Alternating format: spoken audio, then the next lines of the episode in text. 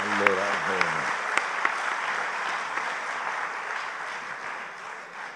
Dunque mi dicono che io abbia un, circa 45 minuti, quindi vi potete anche addormentare tranquillamente perché voi avrete mangiato mentre io no. Eh, I relatori, gli oratori li affamano, così quelli parlano e poi dopo eh, comunque vada la faccenda. Allora cominciamo così, siccome il festival è un festival di filosofia, della quale io non so nulla, eh, se non quanto mi è stato trasmesso dai professori. Eh, io comincerò invece con una, con una poesia moderna per di più, perché credo che lì ci sia un elemento um, che ci fa vedere fin dall'inizio quali sono i problemi invece filosofici nella figura e nella vicenda soprattutto di eh, Ulisse. Eh, poi parlerò più da vicino di Ulisse in quanto tale, soprattutto dell'Odissea, questo poema straordinario che tutti vorremmo leggere, rileggere e rileggere ancora e di cui io consiglio la rilettura ogni sera prima di andare a letto, eh, perché è veramente unico. La poesia è questa, dice così, è forse Ulisse che sopraggiunge dall'Oriente, interminabile avventuriero. Gli alberi sono mondi, quell'inverno è lavato via, qualcuno sta muovendo all'orizzonte e alzandosi sopra di esso. Una forma di fuoco avvicina le creton di Penelope. La sua mera selvaggia presenza anima il mondo che abita e l'ha composto così a lungo un io con cui accoglierlo, una compagna all'io di lui, come li ha immaginati, due, in un profondo proteggersi, amico e amica cari. Gli alberi erano mondi per l'essenziale esercizio di una meditazione inumana, più vasta della sua. Nessun cane di vento l'aveva vegliata la notte non voleva nulla che egli non potesse portarle venendo solo. Non voleva cose. Le braccia di lui le sarebbero state collana e cintura, fortuna ultima del loro desiderio. Ma, ma era poi Ulisse? O era il calore del sole sul guanciale? Il pensiero le batteva dentro come il cuore i due continuavano a battere insieme. Era solo il giorno. Era Ulisse e no. Ma essi si erano incontrati, amico e amica cari, e l'incoraggiamento di un pianeta. Il vigore barbaro in lei non si sarebbe mai spento. Soleva parlare un poco fra sé nel pettinarsi ripetendo il nome dalle sillabe pazienti, non dimenticando mai lui che continuava ad avvicinarsi. Era Ulisse o non era Ulisse? Eh, era una forma di fuoco che si avvicinava al letto, alle sue creton. Forse non lo era, ma non importa molto perché Penelope ha creato un mondo e aspetta che Ulisse ritorni, aspetta sempre che Ulisse ritorni, eh, mai dimenticando lui che continuava ad avvicinarsi.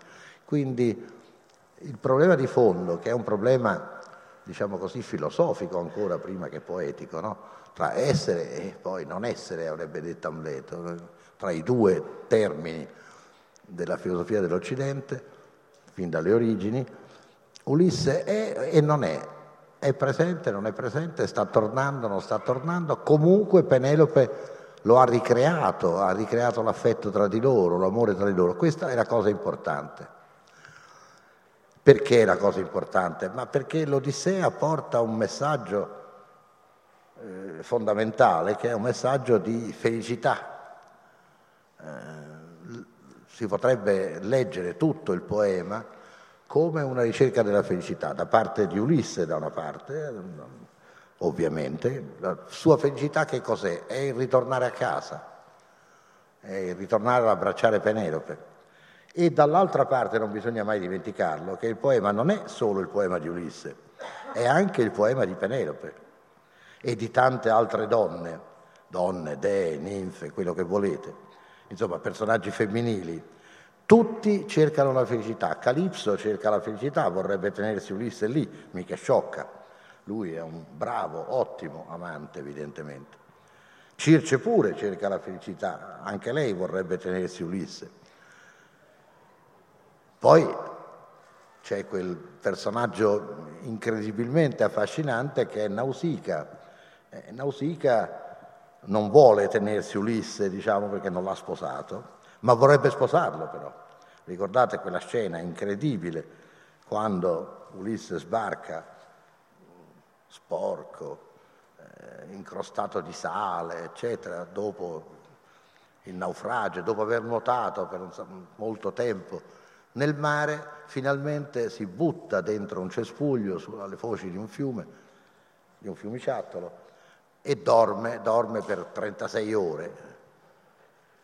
La mattina dopo Nausicaa, spinta da Atena, la, Nausicaa è la figlia del re dei Feaci, spinta da Atena che gli dice Nausicaa tu non ti prendi cura del tuo corredo, tu ormai sei in età di, da marito, a 14 anni, ma insomma eh, sei in età da marito, quindi devi andare assolutamente, devi fare qualcosa sul corredo. E allora lei decide di andare a lavare il corredo al fiume. Si fa dare un carro e muli dal padre, Paparino, usa proprio questa parola, eh? Pappa, Phil, caro Paparino, mi dai la 500 per andare a fare il bucato? Eh? Dammi il carro. E si fa portare con le ancelle sulla riva del fiume. Poi, dopo aver lavato le cose, stendono questi panni al sole e cominciano a giocare a palla. E caso vuole che una butti la palla proprio nel cespuglio dove Ulisse ronfa beatamente dopo il naufragio. Lui si sveglia, si alza in piedi, vede, dice, oddio, ma in quale diavolo di paese sono sbarcato, sono finito? eh, chissà se questi sono mortali o immortali, se sono amici o nemici, insomma, dopo tutti i mostri che ha incontrato è chiaro che qualche dubbio lo intrattiene. Eh, però vedi che sono fanciulle, si alza e naturalmente è nudo, eh, è appunto bruttissimo, sporco, eccetera. Allora si mette una mano davanti per coprirsi le pudenda e pensa, pensa, cioè adesso che faccio con questa qua? le abbraccio le ginocchia da, da, così, da vicino, la tocco, insomma, oppure le parlo da qua. E siccome eh, è uno che appunto pensa sempre bene, dice no, è meglio parlare da lontano e comincia un discorso straordinario in cui le dice signora di pietà, io vengo da lontano, eccetera. Eh, tu mi sembri sei una mortale o un immortale? Se sei un immortale mi sembri Artemide se sei una mortale, beato tuo padre, tua madre, beati i tuoi fratelli e soprattutto lui ha capito tutto, perché in faccia a Nausicaa, su sulla fronte di Nausicaa si legge benissimo, voglio un marito. Eh, e allora lui gli dice, beato, soprattutto beato chi ti porterà a casa sua, eccetera, eccetera. Eh, io non ho mai visto nessuna così, così bella come te, ho visto soltanto una volta una palma eh, flessuosa e sottile, eh, quella era bella come te, una lode straordinaria, e eh, la poveretta ovviamente ci cade, diciamo così, comincia, non cade, comincia a pendere. Poi gli chiede, adesso ti dobbiamo lavare, dare vestito, una veste, eccetera. Dice no, no, no, lui si risponde, non mi lavate, mi lavo da solo, per carità.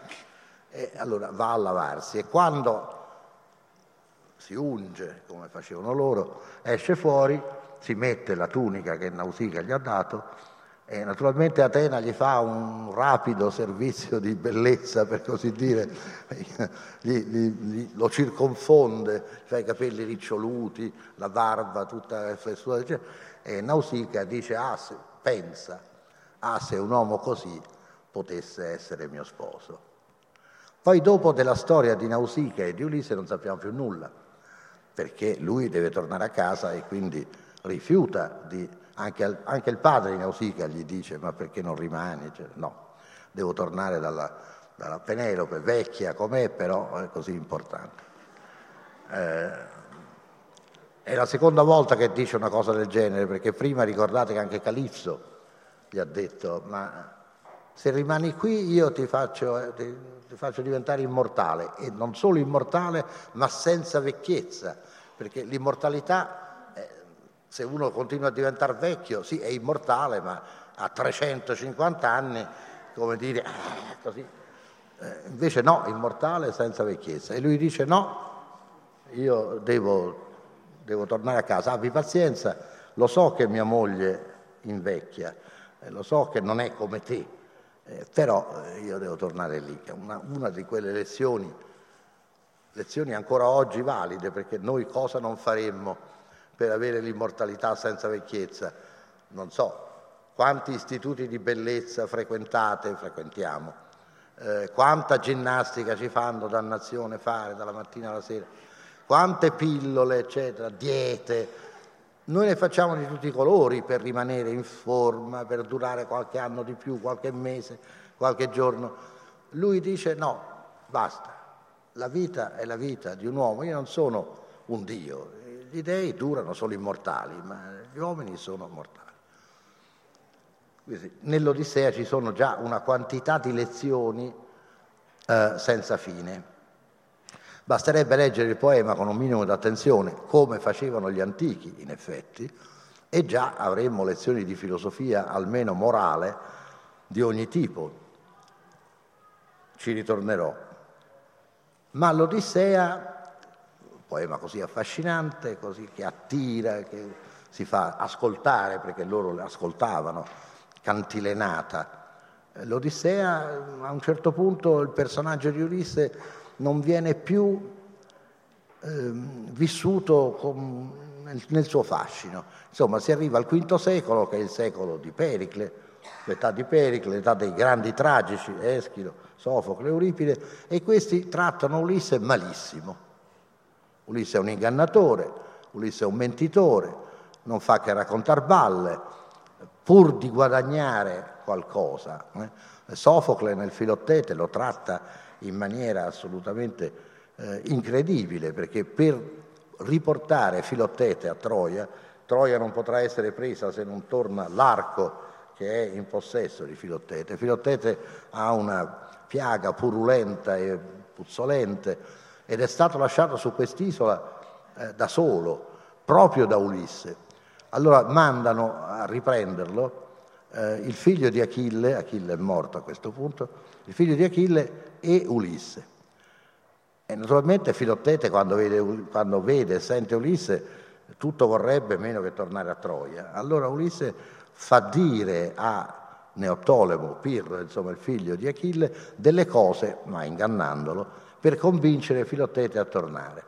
E, e, quindi viene trattato proprio pessimamente. Euripide fa lo stesso e via di seguito. Questo accade nella tragedia, in tante tragedie del V secolo.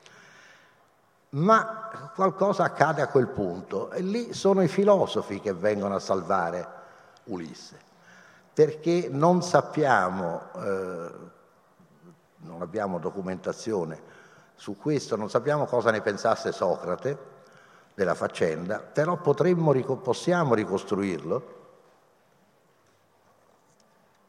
perché uno dei discepoli eh, più vicini a lui, Antistene, del quale sono sopravvissuti alcuni frammenti anche piuttosto lunghi, eh, ammira Ulisse moltissimo, quindi è un filosofo, non un letterato, eh, il quale dice, ma no, ma è chiaro che questo è un sapiente, eh, sa, conosce, tanto per cominciare, sa parlare.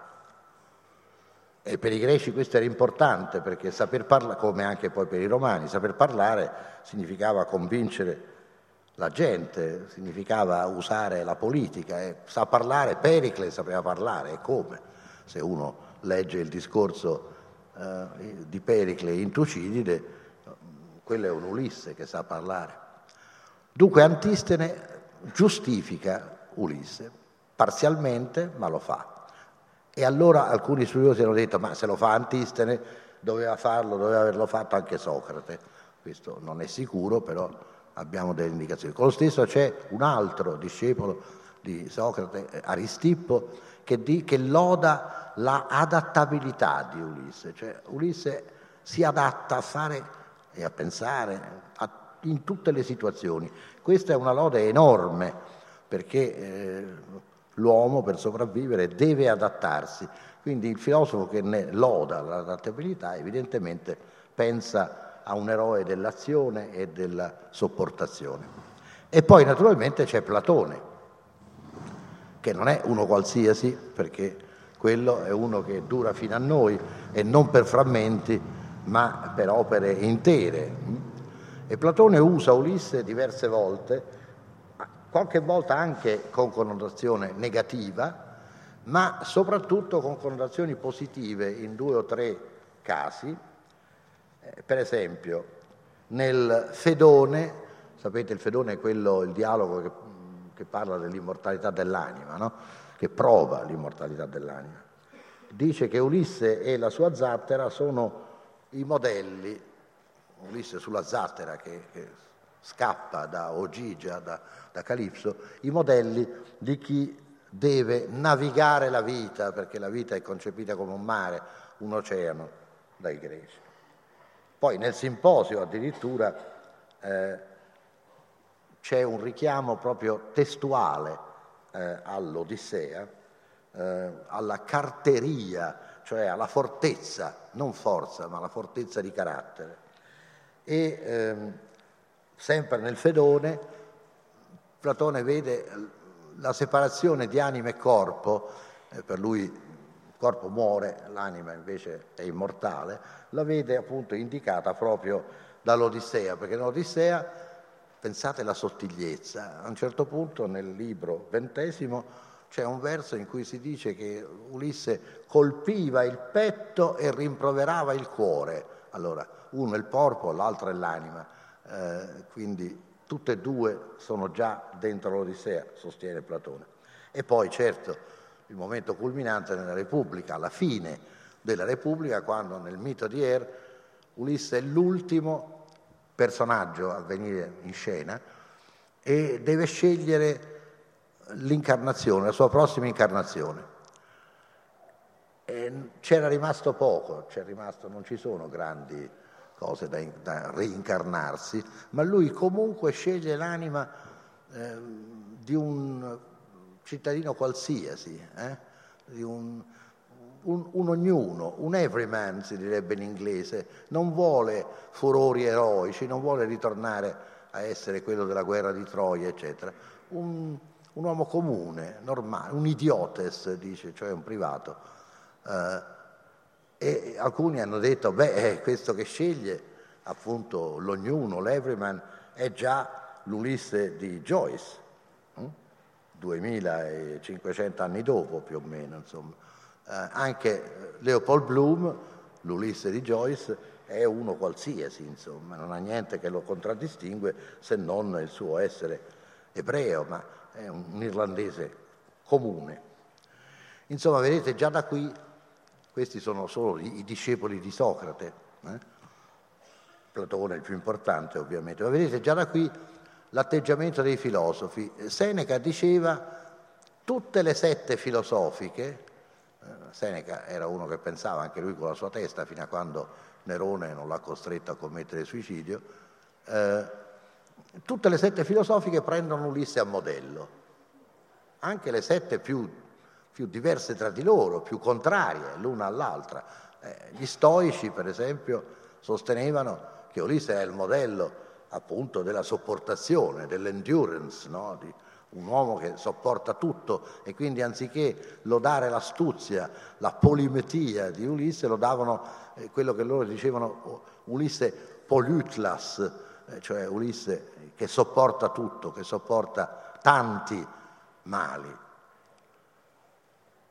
Poi ci sono i cinici, Diogene in sostanza, e lo ammiravano anche loro Ulisse, perché? Perché Ulisse a un certo punto compare, da, quando ritorna It- a Itaca, fino a quando non eh, ammazza tutti i proci, compare come un mendico. E naturalmente Diogene quello faceva, andava in giro da mendicante, con la botte, eccetera, eccetera. Quindi amavano anche eh, Ulisse.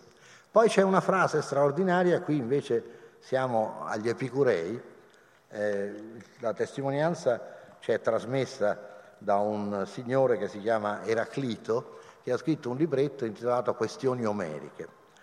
E lui diceva che Epicuro aveva indicato sul serio come scopo della vita quello che Ulisse dice lodando la Eufrosine, perché, sta citando, nel libro nono dell'Odissea, Ulisse dice a un certo punto non c'è godimento più bello di quando la gioia pervade tutta la gente, i convitati ascoltano nella sala il cantore.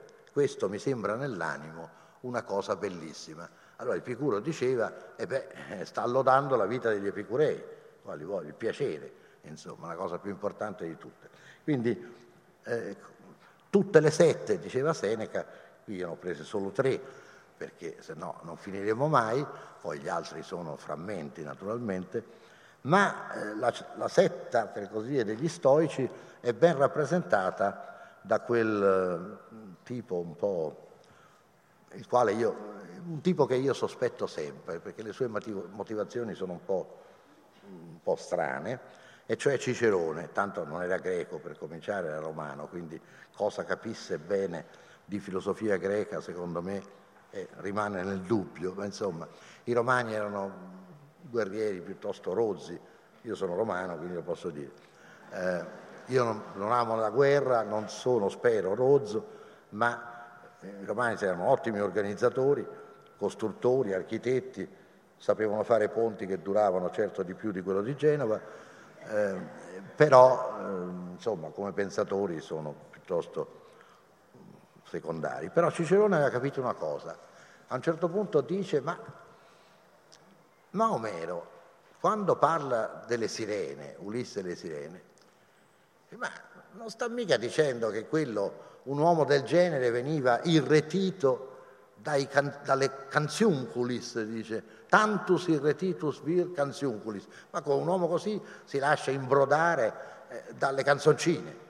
Le sirene cantavano, vabbè, dalle canzoncine, ma no, è chiaro che le sirene cantavano, rappresentavano non l'attrazione sessuale, perché quello Cicerone lo capiva, non potevano essere attrattive dal punto di vista sensuale, perché le sirene erano dei uccellacci orrendi con dei artigli così, quindi eh, se ti innamori di quelle sei proprio pervertito, insomma. Eh, no. Eh, no, era la conoscenza che offrivano, eh. era la conoscenza scienziam. Eh, quella attrae Ulisse. Ulisse va alla ricerca della conoscenza e questo già è naturalmente un tratto fondamentale, poi si moltiplicherà, si ingrandirà, eccetera, nei secoli e nel, nei millenni successivi fino ai giorni nostri ci arriveremo, eh, ci arrivo. Quindi è già un eroe della conoscenza. Subito dopo, cioè non subito, ma dopo, più tardi, proprio nel cammino filosofico di eh, Ulisse, beh, per esempio passa al Medioevo attraverso le mani di un signore che si chiamava Fulgenzio, anche lui latino, che dice Ulisse vuol dire, cioè Odysseus naturalmente, nome greco, vuol dire olon xenos, omnium peregrinus, cioè peregrino, pellegrino del tutto, diciamo, e quindi sapiente. Perciò è l'uomo sapiente fin dal V secolo d.C., se non dall'epoca di Cicerone, certo ormai lo è diventato.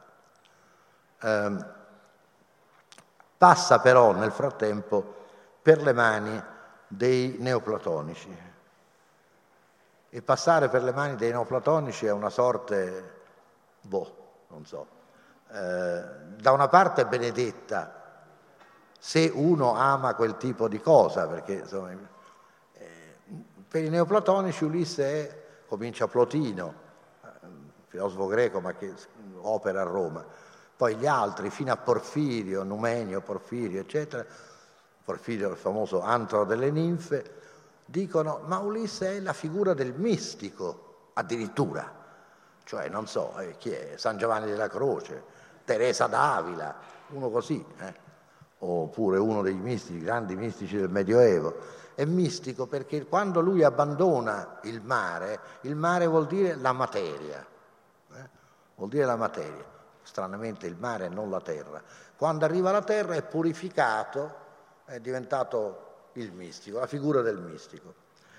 Tenete conto che nel frattempo gli storici antichi, storici, eh, non filosofi, dicono, beh, Ulisse è il modello, la figura dello storico questo è accennato in Erodoto, dunque V secolo a.C., ma in Polibio è chiarissimo, lo dice esplicitamente all'inizio delle storie di Roma, che eh, ha scritto lui per primo, cioè un greco per i romani, dice lo storico ha da essere un Ulisse, perché se non gira e vede le cose e ascolta le storie che gli raccontano, eh, non capisce niente, no? eh, deve fare esperienza, diciamo, degli avvenimenti e poi... Com- concatenarli, eccetera. Questo è il cane argo in, in versione moderna.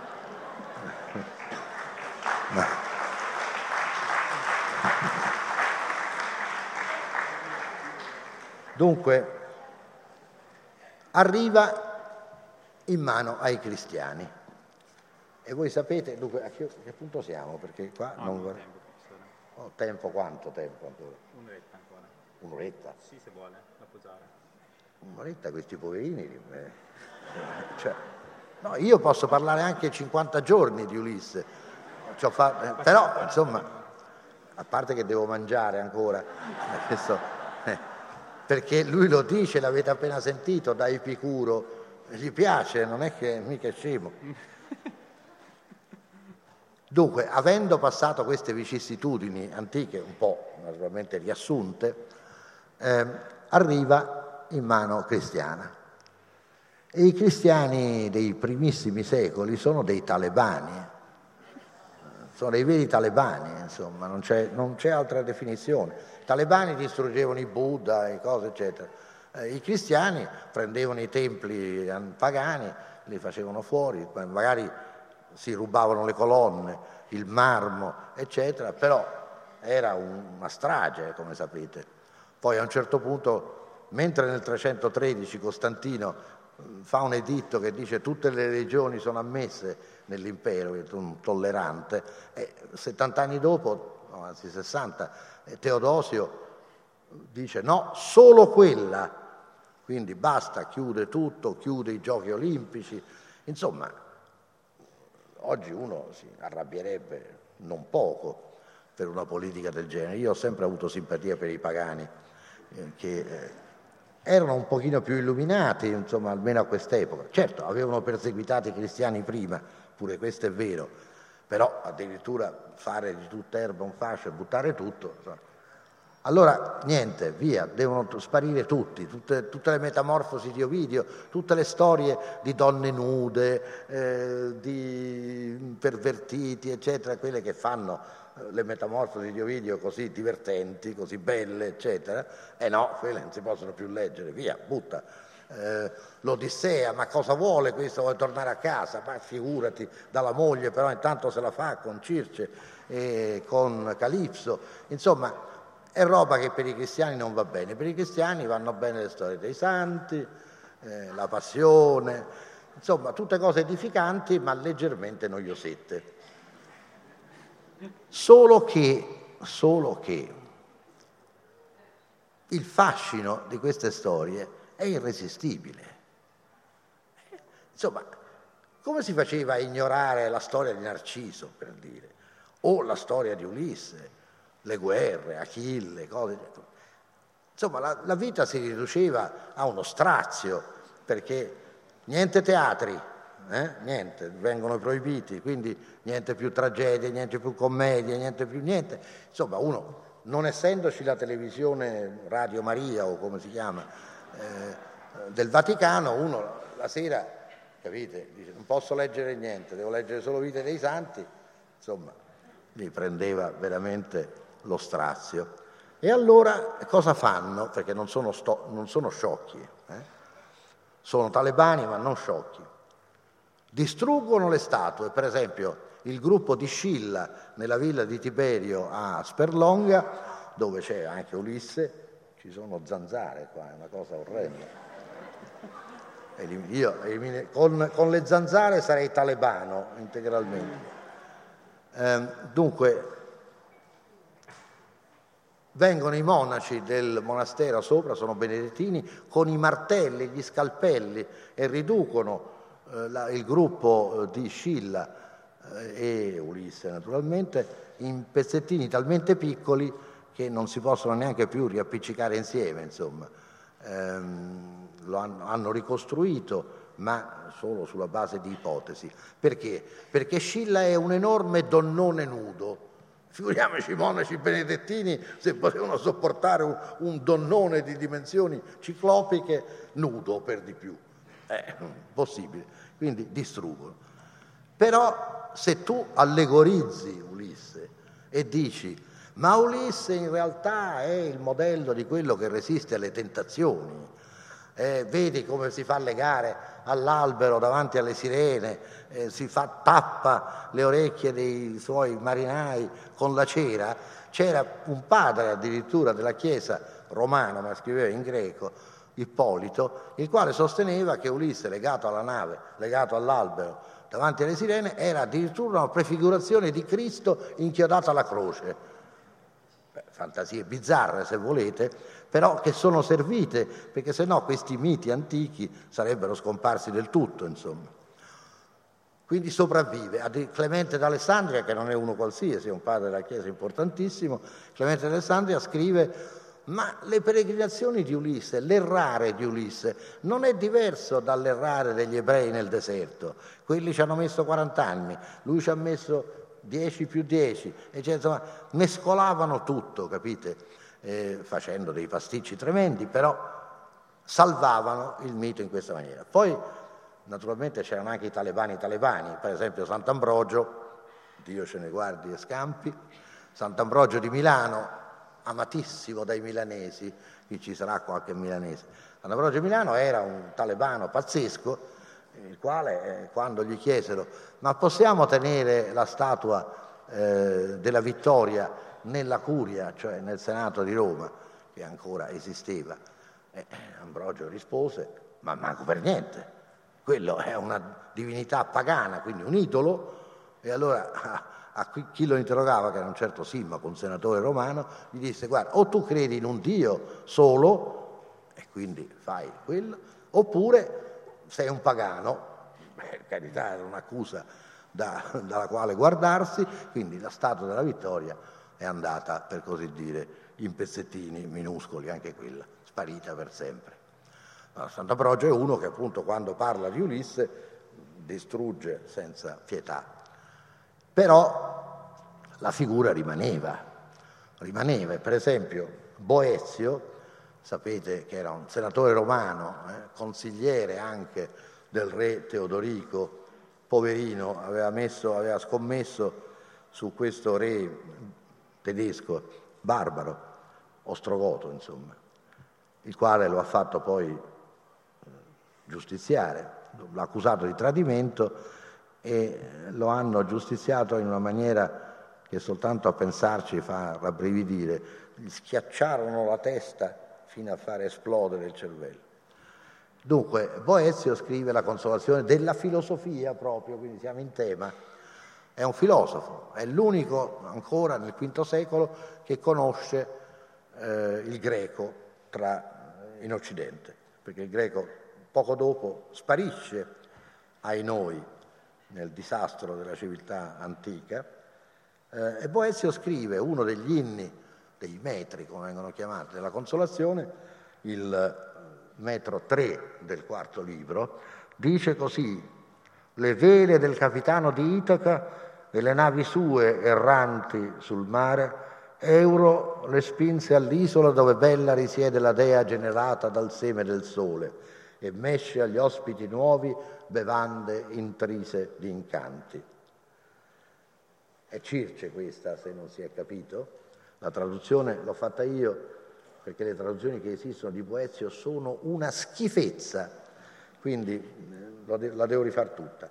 Quando nelle erbe potente la mano sua li trasforma in varie sembianze, uno prende l'aspetto di cinghiale, un altro quasi leone di marmarica cresce di denti e di unghie. Questo ora giunto a lui, allora si vengono trasformati gli uomini in animali, no? invece arriva Ulisse, il quale è stato istruito da Hermes, cioè da Mercurio, con l'erba molu, eh, mangiando quella non, non, può essere trasformato in animale. E, è così forte d'animo lui, così dice Boezio, con forza assai maggiore di quei veleni, resiste agli incantesimi di Circe. Quando arriva lì, Circe subito lo vorrebbe trasformare, lui tira fuori la spada, eh, la minaccia e allora lei capisce che questo è quell'Ulisse che gli era stato profetizzato, eccetera, eccetera. Dunque, il Boezio diventa appunto, o diventa, è di nuovo, eh, il grande eh, indipendente, forte, che resiste alle tentazioni. Boezio è cristiano, viene ucciso da uno che è un ariano, cioè un cristiano pure lui, ma eh, di fede diversa. Quinto secolo. Adesso lasciamo perdere il resto del Medioevo perché sennò io ho fatto il medievista per anni, ma eh, insomma sono mille anni, eh? mille, non uno. Perciò per passare attraverso tutto questo Medioevo si perderebbero ore. Affascinante, ci sono eh, rappresentazioni di Ulisse, per esempio, nei manoscritti, eh, sui capitelli delle colonne, Ulisse e le sirene, eccetera capitelli di chiese, eh, dentro le chiese, perché vuol dire che lui rappresenta appunto anche lì la resistenza alle tentazioni. E nel Medioevo però c'è un episodio fondamentale, l'episodio di Ulisse in Dante. Dante non conosceva il greco come praticamente nessuno in Occidente, cioè due o tre prima di Dante che sapevano di, greco, ma Dante non conosceva il greco. Sapeva di Omero, naturalmente lo, conosce, lo celebrava come poeta sovrano, no? quarto dell'inferno, però decide di scrivere una storia di Ulisse. E come diavolo abbia fatto a, a costruirla? Eh? Perché è una nuova storia, non è la storia dell'Odissea. Ulisse dell'Odissea vuole tornare a casa, l'Ulisse di Dante a casa proprio non ci vuole tornare. Diffidate di quelli che vi dicono, vabbè, è passato da Itaca, poi è partito per l'ultimo viaggio. Manco per niente. Quello arriva a Gaeta, dice, là presso Gaeta, da Circe cioè, e poi parte da lì per il cosiddetto ultimo viaggio, cioè non torna a casa per niente, insomma né vuole tornare a casa. Lo dice poi, lo dice esplicitamente, né l'amore lo qual doveva Penelope far lieta, né eh, l'affetto per Telemaco, né per il padre, eccetera. Nulla mi ha potuto trattenere dal eh, gettarmi in mare aperto, eh, dal, dal desiderio di fare conoscenza dell'ignoto. Quindi è qualcosa di diverso. C'è qualche elemento dell'Ulisse antico, perché anche l'Ulisse di Omero, quando arriva davanti all'isola dei Ciclopi, Magliene incolse, eh, i compagni vorrebbero non sbarcare, dice prendiamo un po' di pecore, rubiamo un po' di pecore e basta, devono mangiare i poveretti. Eh, e Ulisse dice ma non sia mai che io non vada a vedere chi abita qua. Come? Vengo in un posto che è ignoto, non è sulle carte, nessuno lo conosce, io non, non vado a vedere. Poi gli capita che quelli che abitano da quelle bande sono i ciclopi, eh, soprattutto Polifemo. I ciclopi sono dei, degli esseri mostruosi naturalmente, eh, ma sono dei grandi eh, fabbricatori di formaggi, quello che in Toscana si chiama il pecorino. Polifemo non fa che forme enormi di pecorino, sono appese dappertutto, no? Però non disdegnano di mangiare un essere umano quando gli capita a tiro, insomma, sono anche cannibali, o almeno Polifemo è cannibale. E voi ricordate l'astuzia che risolve la situazione per Ulisse dopo che Polifemo ha mangiato due, quattro anzi, compagni. Eh, Ulisse gli offre il vino, anche i ciclopi hanno il vino, forse vale la pena di leggere, è troppo bello. Eh, lo ubriaca, gli dà del vino che i ciclopi non hanno mai assaggiato, no? perché il loro vino è buono, ma insomma è come dire quello che comprate nelle cose di cartone, eh, eh, quel vino lì. Invece lui porta un vino un po' eh, speciale. Dice così l'episodio. Eh? Lui nasconde il vino, poi nasconde anche il palo che userà per accecarlo e su, bevi il vino, ciclope, dopo aver mangiato la carne umana, perché tu sappia che bevanda è questa che la nostra nave serbava.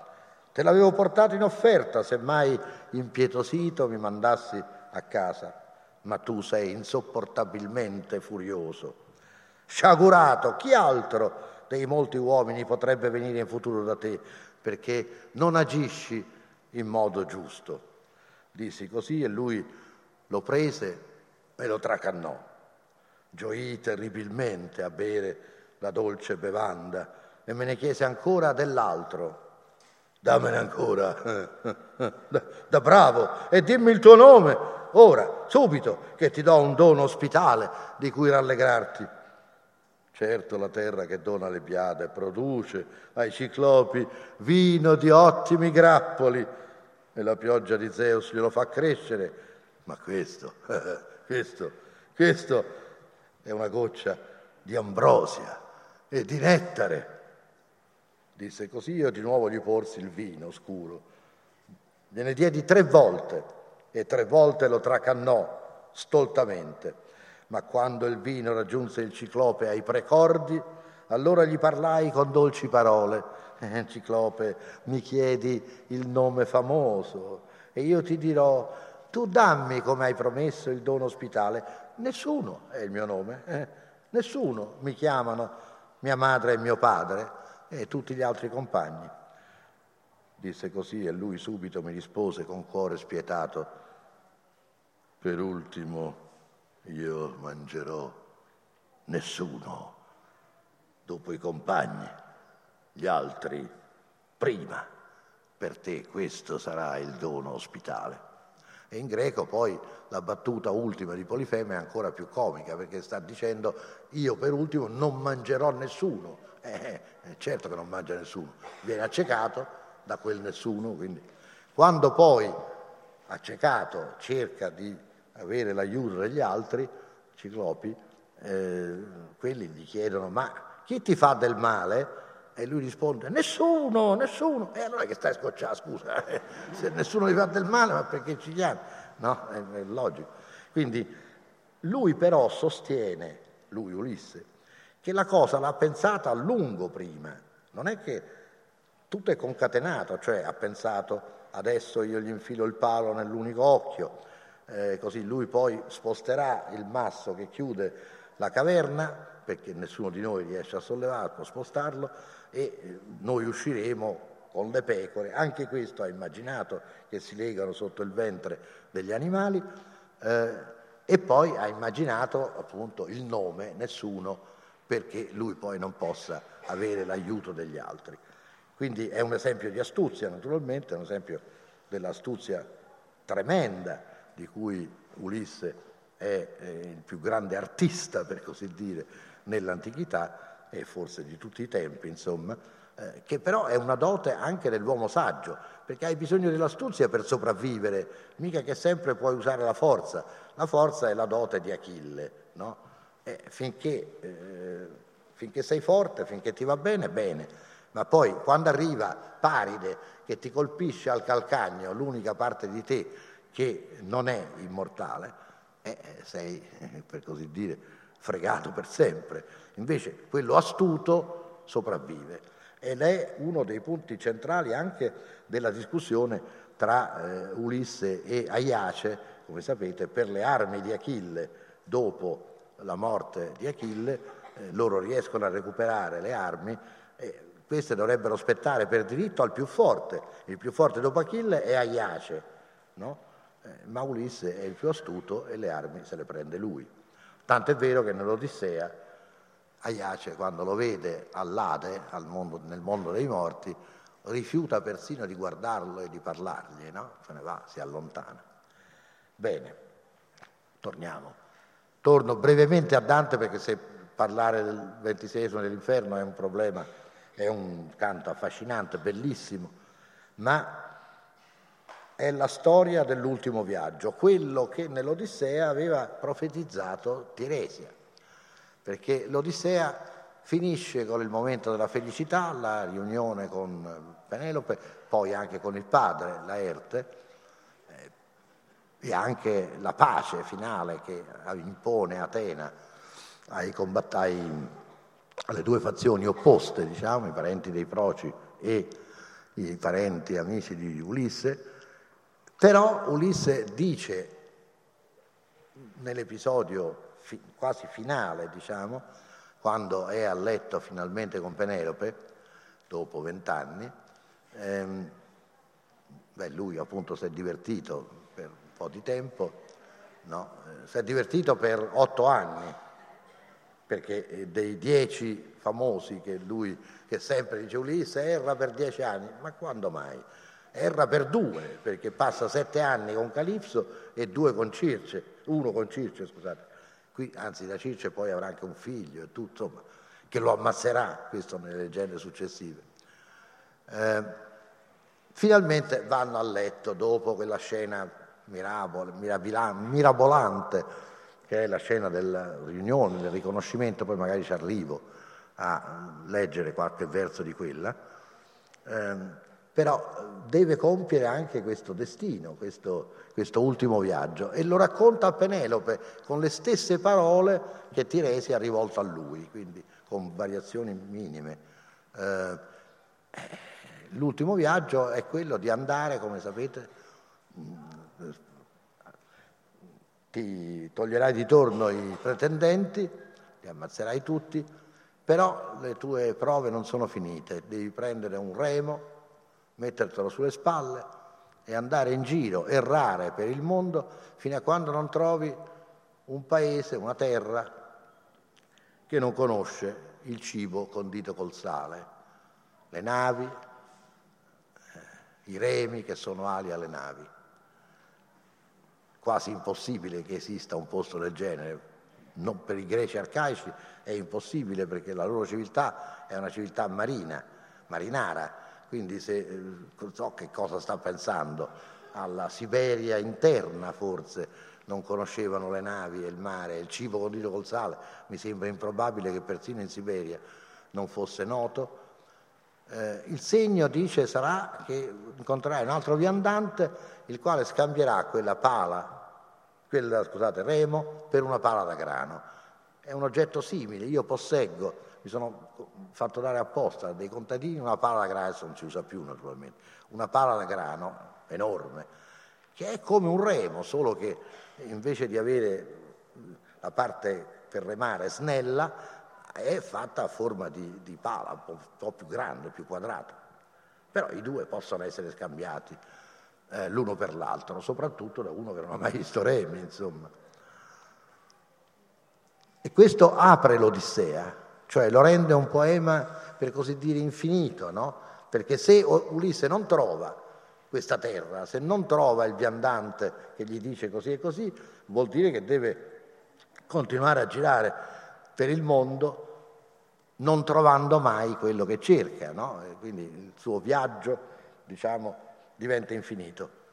A giudicare da quello che è successo nella storia, lo è diventato perché lo è con Dante fino alla morte, diciamo, in, in, in vista della montagna del Purgatorio, no? ricordate, che sta alla, agli antipodi di Gerusalemme, quindi in mezzo all'Atlantico meridionale. Non c'è nient'altro lì, c'è solo l'oceano e c'è questa isoletta sulla quale si alza la montagna del Purgatorio, in cima alla quale c'è il giardino dell'Eden, secondo Dante, arbitrariamente, però lui lo immagina così.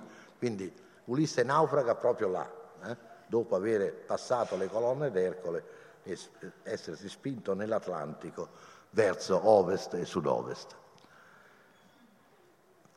Apre il destino, apre e lo cambia, lo cambia in maniera ormai diciamo definitiva, perché continuano a essere creati altri Ulissi di tipo omerico, cioè che tornano a casa, pensate, non so, allo scrittore francese Dubellé, grandissimo poeta, che dice ah, heureux chi come Ulisse è tornato, fortunato chi come Ulisse è tornato a casa sua, eccetera, eccetera. Questo nel Rinascimento. Eh, però quest'ansia di conoscere, di essere del mondo esperto e dei vizi umani e del valore, è qualcosa che l'Ulisse di Dante, con qualche eh, esitazione teologica alle volte, trasmette al Rinascimento proprio, perché gli esploratori del Rinascimento, che non sono filosofi naturalmente, ma sono gente che vuole andare a vedere il mondo, eh? in giro, sono tutti europei, eh, mi fa un po' orrore doverlo dire, ma altre genti, altri popoli non hanno compiuto esplorazioni, non in maniera sistematica. La frenesia che prende l'Europa nel seconda metà del 400 e poi del 500, è una frenesia che nessun altro prova. Gli indiani d'America gli aztechi non gli è mai venuto in mente di venire in, in Oriente per loro, cioè da noi. I cinesi ce l'avevano, ma c'è stato un episodio famoso nel 400 di un ammiraglio che si chiama Shen Ho, il quale lancia una spedizione verso Occidente.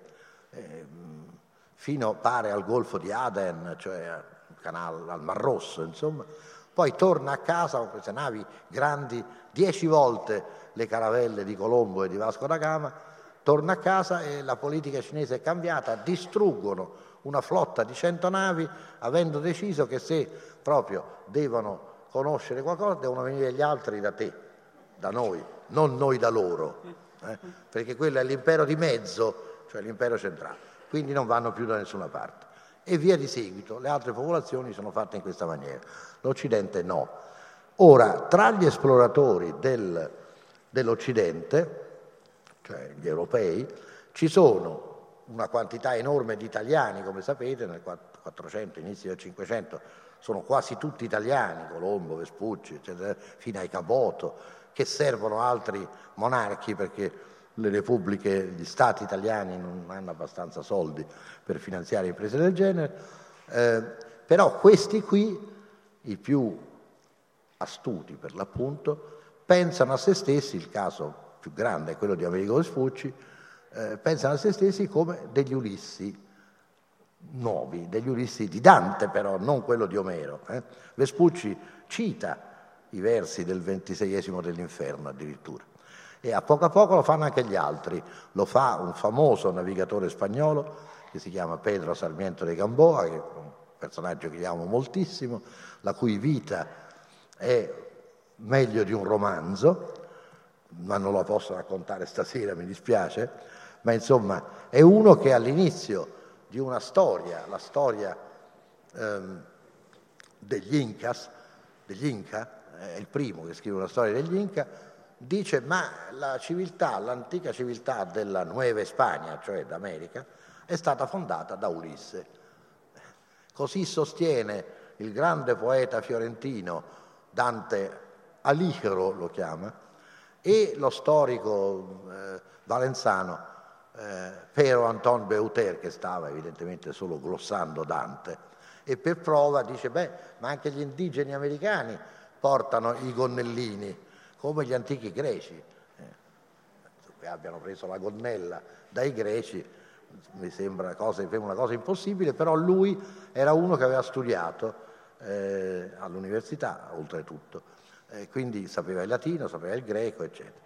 Questa mania, dunque capite quale compito, quale funzione, diciamo, riveste Ulisse, un altro Ulisse dantesco, è quello di aprire gli orizzonti enormi. Senza Ulisse non ci sarebbe Galileo, non ci sarebbe Keplero, non ci sarebbe Newton, cioè non serve solo all'esplorazione materiale, ma allargare la mente al punto che uno può dire, beh, io l'universo di fino adesso è chiuso in sé non mi basta più, voglio un altro e, e lo trova l'altro universo.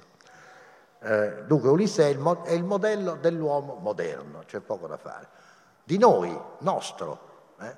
Noi siamo quello che siamo perché c'è stato Ulisse, non, è, non perché c'è stata Achille, quella è la parte peggiore di noi, quella che fa le guerre. Eh, quella di Ulisse è appunto di allargare la mente, di esplorare, eccetera. L'Occidente è fatto così, anche nelle sue parti peggiori, perché c'è sempre un lato negativo, quando i conquistatori, non solo spagnoli, ma poi inglesi, francesi, eccetera, eh, per esempio i conquistatori inglesi dell'Africa si pensano tutti come Ulisse, ma non si stanno comportando da Ulisse, perché Ulisse non è che fa schiavi non è che costruisce l'impero, niente, quello vuole tornare a casa. Se incontra i ciclopi è per disgrazia e se li toglie via dalla strada, ma è tutto lì. Invece i, i, conquistatori britannici dell'Africa tolgono di mezzo tutti quelli che gli danno fastidio, insomma, stanno costruendo un impero, appunto. Però è Ulisse il loro eroe. Con questa storia si arriva, siamo arrivati vicini alla, all'ora quasi addormentati. Eh, io no, purtroppo, mi addormento sempre molto tardi la notte, allora eh, mi sveglio prestissimo. Invece siamo arrivati alle soglie del XX secolo. La storia non è ancora terminata perché gli esploratori dell'Antartide, che come sapete è l'ultimo continente eh, trovato e esplorato, quelli che hanno raggiunto il polo, lo, il polo sud, lo raggiungono nel 1911, cioè cent'anni fa, eh? cento anni fa soltanto. Allora, Shackleton, Amundsen, Scott, eccetera, hanno un legame fortissimo con Ulisse. Eh? Sulla croce di ferro che segna il punto dove è stato seppellito il corpo di Scott, eh, c'è un'iscrizione che viene dall'Ulisse di Tennyson, che è un, una specie di mistura dell'Ulisse omerico e dell'Ulisse dantesco. Eh, Shackleton si sente ri, rimbombare in testa i versi dell'Ulisse di Tennyson mentre marcia attraverso l'Antartide e Amundsen viene salutato come novello Ulisse quando finalmente torna dall'esplorazione del passaggio a nord-ovest che è il primo a compiere. Poi Amundsen arriverà al polo prima di Scott. Insomma, tutto questo giustifica quello che succede poi in uno dei grandi, secondo me, documenti dell'immaginario moderno, eh, che non è eh, degli inizi del Novecento, ma è del 1967, 68, 69, e cioè eh, 2001 Odissea nello spazio di Stanley Kubrick e di Arthur Clarke, che è un capolavoro molto grande, secondo me, e dove appunto di nuovo si parla di Ulisse. Pensate che il protagonista eh, si chiama David Bowman. David è il, re biblico, ma Bowman vuol dire l'uomo dell'arco, cioè Ulisse. Eh? Eh, quindi, e, e, del resto il titolo è Odissea nello spazio, come dicevo oggi eh, alla radio, è Odissea nello spazio, mica è Eneide nello spazio. Tu te lo vedi Enea che attraversa eh, gli anelli di Saturno? Enea poteva giusto arrivare a Roma, scusate, uso, uso il romanesimo, anzi neanche a Roma, ai castelli, perché, eh, eh, a Lavinio, insomma, questi posti così, no? eh, era un troiano dopo tutto, peggio persino di un greco. Eh, quindi, allora, Odissea nello spazio. Ci sono una infinità di scrittori moderni, moderni vuol dire anche modernisti, insomma, e un'infinità di filosofi, di pensatori eh, moderni, cioè novecenteschi, che usano la figura di Ulisse, un po' come avevano fatto i filosofi greci. Allora, per esempio c'è Ernst Bloch che dice ma Ulisse è veramente, lo accosta a Cristoforo Colombo, quale Cristoforo Colombo di Ulisse non sa nulla, perché Colombo è un povero genovese ignorante eh, non gli interessa la Bibbia, quello viaggia con, dice quanto è grande, eh, no, beh, dice, insomma, ci pango lì, quindi io vado, insomma, non gli interessa, lui non cita mai Ulisse, non conosce Dante, è un ignorantone, è un genovese. Cioè, uno, uno, che va dai quattrini, io lo dico perché sono un po' genovese pure, quindi lo posso dire, è uno che va dai quattrini. Eh, Vespucci no, è un fiorentino, quello lo sai come, il nostro Dante dice infatti. Allora, eh, un gotico Faust del mare, dice Bloch di, di Ulisse e Colombo. Poi ci sono Horkheimer e Adorno, questi due incredibili filosofi tedeschi, tedeschi, quindi, per cui Ulisse è l'eroe della borghesia, eccetera, eccetera, insomma, con ragioni storiche non indifferenti naturalmente. E poi c'è questo filosofo francese che avrete forse sentito nominare ancora in questi giorni, e cioè Emmanuel Levinas, o Levinas, eh, il quale non ama Ulisse e lo considera un po' il, il modello della filosofia occidentale, dice che è circolare, vuole sempre tornare a casa.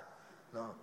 Cioè, che cosa vuol fare la filosofia occidentale? Vuol tornare là da dove è cominciata, cioè, mentre invece il pensiero nomadico, come lo chiama lui, eh, quello è Abramo. Abramo è una figura nobilissima, io peraltro ho scritto un racconto una volta eh, immaginando l'incontro tra Abramo e Ulisse, una specie di scontro di civiltà, ehm, ante litteram.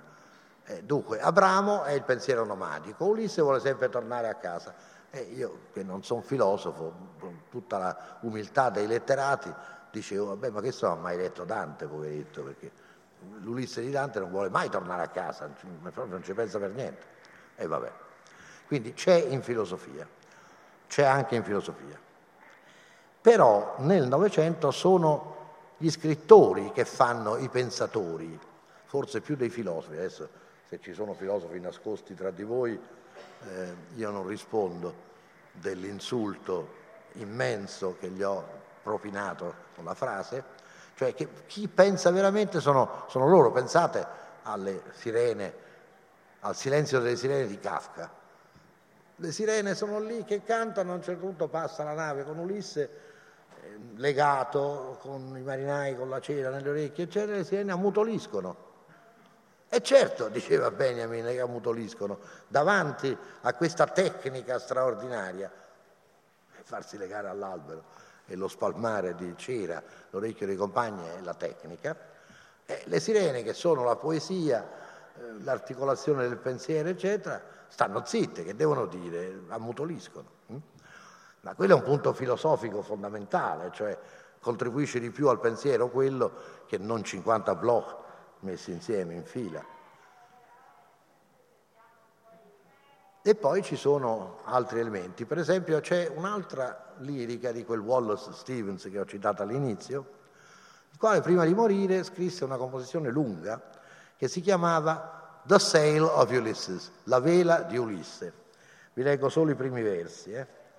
Eh, però per questa volta ve li leggo in inglese perché è troppo bello e perché eh, lì si capisce veramente cosa vuol dire. The Sail of Ulysses. Under the shape of his sail, Ulysses, symbol of the seeker, crossing by night the giant sea, read his own mind. Comunque sotto la forma della sua vela, Ulisse, eh, il simbolo del ricercatore, eh, attraversando di notte il mare gigantesco, leggeva la sua stessa mente. He said, As I know, I am, and have the right to be. Guiding his boat under the middle stars, he said, e continua. Dunque, dice Ulisse, pronuncia questa frase che è importantissima, As I know, I am, cioè cogito ergo sum. Eh? Come, però non è cogito, è as I know. Eh? Penso, conosco, dunque sono. I am and have the right to be. e ho il diritto di essere, è un po' di più. Eh? If knowledge and the thing known are one, so that to know a man is to be that man, to know a place is to be that place, and it seems to come to that. And if to know one man is to know all, and if one sense of a single spot is what one knows of the universe, then knowledge is the only life. Then knowledge is the only life, the only sun of the only day, the only access to true ease, the deep comfort of the world and fate. La fede è questa, questo è Ulisse che parla, è un, dia- è un monologo notturno, dice io ho il diritto di essere per via della conoscenza. Eh, la conoscenza è questo. Allora knowledge, la conoscenza è l'unica vita, l'unica vita, quindi diventa veramente filosofo per così dire.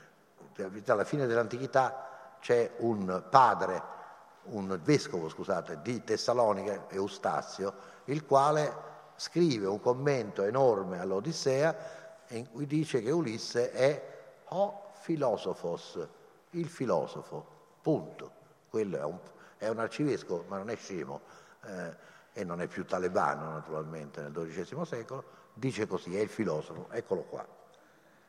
Eh, la conclusione è bellissima. The great sail of Ulysses seemed in the breathings of his soliloquy alive with an enigma's fluttering, as if another sail went on straightforwardly through another night and clumped stars dangled all the way. Eh? Attraversa la notte con le stelle che lo sovrastano e che illuminano tutto il percorso. Però ritorna il dubbio, anzi molto più radicale, eh, di quello di, di Wallace Stevens, dell'inizio, cioè quello che dicevo, è Ulisse o non è Ulisse? Allora c'è una poesia brevissima di Borges, Borges è il personaggio che nel nome della rosa di, di Umberto Eco diventa il frate assassino, insomma, quello che ammazza tutti. Frate Jorge si chiama, come si chiamava Borges, il quale scrive a un certo punto una cosa intitolata Odissea 23, o libro 23, che dice così, ormai, questa è l'ultima e eh, poi andiamo via, ormai la spada di ferro ha compiuto quanto doveva, è fatta la vendetta. Ormai i dardi crudeli e la lancia hanno versato il sangue dei perversi. Contro il volere di un Dio e i suoi mari, Ulisse è tornato al regno e alla regina, contrastando col suo volere un Dio, i grigi venti e la furia di Ares. Nell'amore del letto condiviso dorme l'illustra regina sul petto del re. Pausa, metà di un verso. Ma ora dov'è l'altro?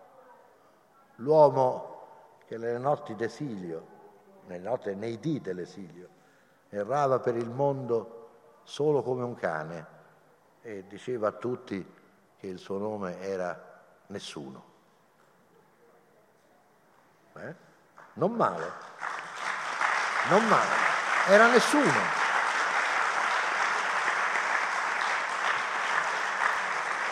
È tornato a casa, adesso se ne sta lì tranquillo, dorme sul petto di Peneo, si tiene Penelope sul suo petto, eccetera, eccetera. Ma dov'è quello là che diceva che il suo nome era nessuno e che errava da solo per il mondo, da solo come un cane. Eh, ha diviso, perché non dice chi era, dice dov'è. Eh, come dov'è? Sta su lì, a letto. No, noi, noi terra terra pensiamo, eh, no, non sta per niente lì a letto invece, sta laggiù, eh, errando per il mondo come un cane, solo come un cane. Eh, quindi non è la fine della filosofia, però una bella botta, se mi consentite, alla filosofia, o comunque alla filosofia dell'essere. Eh? Quindi basta, secondo me, basta Borges a dire, beh, per il momento fermiamoci lì e ricominciamo da capo. Poi lui ha scritto anche una storia meravigliosa che si chiama Gli Immortali, dove incontra Omero, Ulisse, cioè Omero incontra il cane Argo, poi incontra ehm, Omero, eccetera, che sono ridotti a dei, dei trogloditi, no? è un romano che viaggia. E quindi, insomma, vabbè, lasciamo stare, se no possiamo continuare appunto per sempre. Tenete presente che oggi eh, la figura di Ulisse è una figura mondiale, cioè non è più soltanto una figura occidentale, ma è entrata a far parte del mito tra gli arabi, eh, i palestinesi, i cinesi, eh, i giapponesi, eccetera. Non ho il tempo di illustrare questo, ma insomma eh, in Cina è arrivato all'epoca dei portoghesi, cioè Macao è una colonia portoghese come sapete, ma a Macao ha vissuto e ha terminato il suo poema, il Lucia di eh, Luis de Camões, il quale ha tutta una sezione di quella storia, che è la storia di Vasco da Gama, cioè dell'esplorazione di Vasco da Gama, de, che dedica proprio a Ulisse. Quando arriva in India, Vasco da Gama parla con il primo Maharaja che gli capita tra i piedi e gli racconta la storia di Ulisse. Dice noi siamo ancora meglio di Ulisse perché abbiamo doppiato l'Africa, siamo arrivati fino a qua, eccetera, eccetera. Eh, I portoghesi hanno una devozione particolare per Ulisse perché Lisbona si chiamava Ulixabona, è l'ultima città fondata da Ulisse in Europa, nell'estremo occidente d'Europa, prima di sparire nell'Atlantico. Quindi eh, cinesi e poi giapponesi apprendono questa storia evidentemente dai portoghesi e cominciano a fantasticare anche loro, insomma. Quindi la cosa va avanti, no? E poi va avanti nello spazio sostanzialmente con, con David Bowman e eh, Odissea nello spazio. Eh. Bene, buonanotte, buona cena, buon...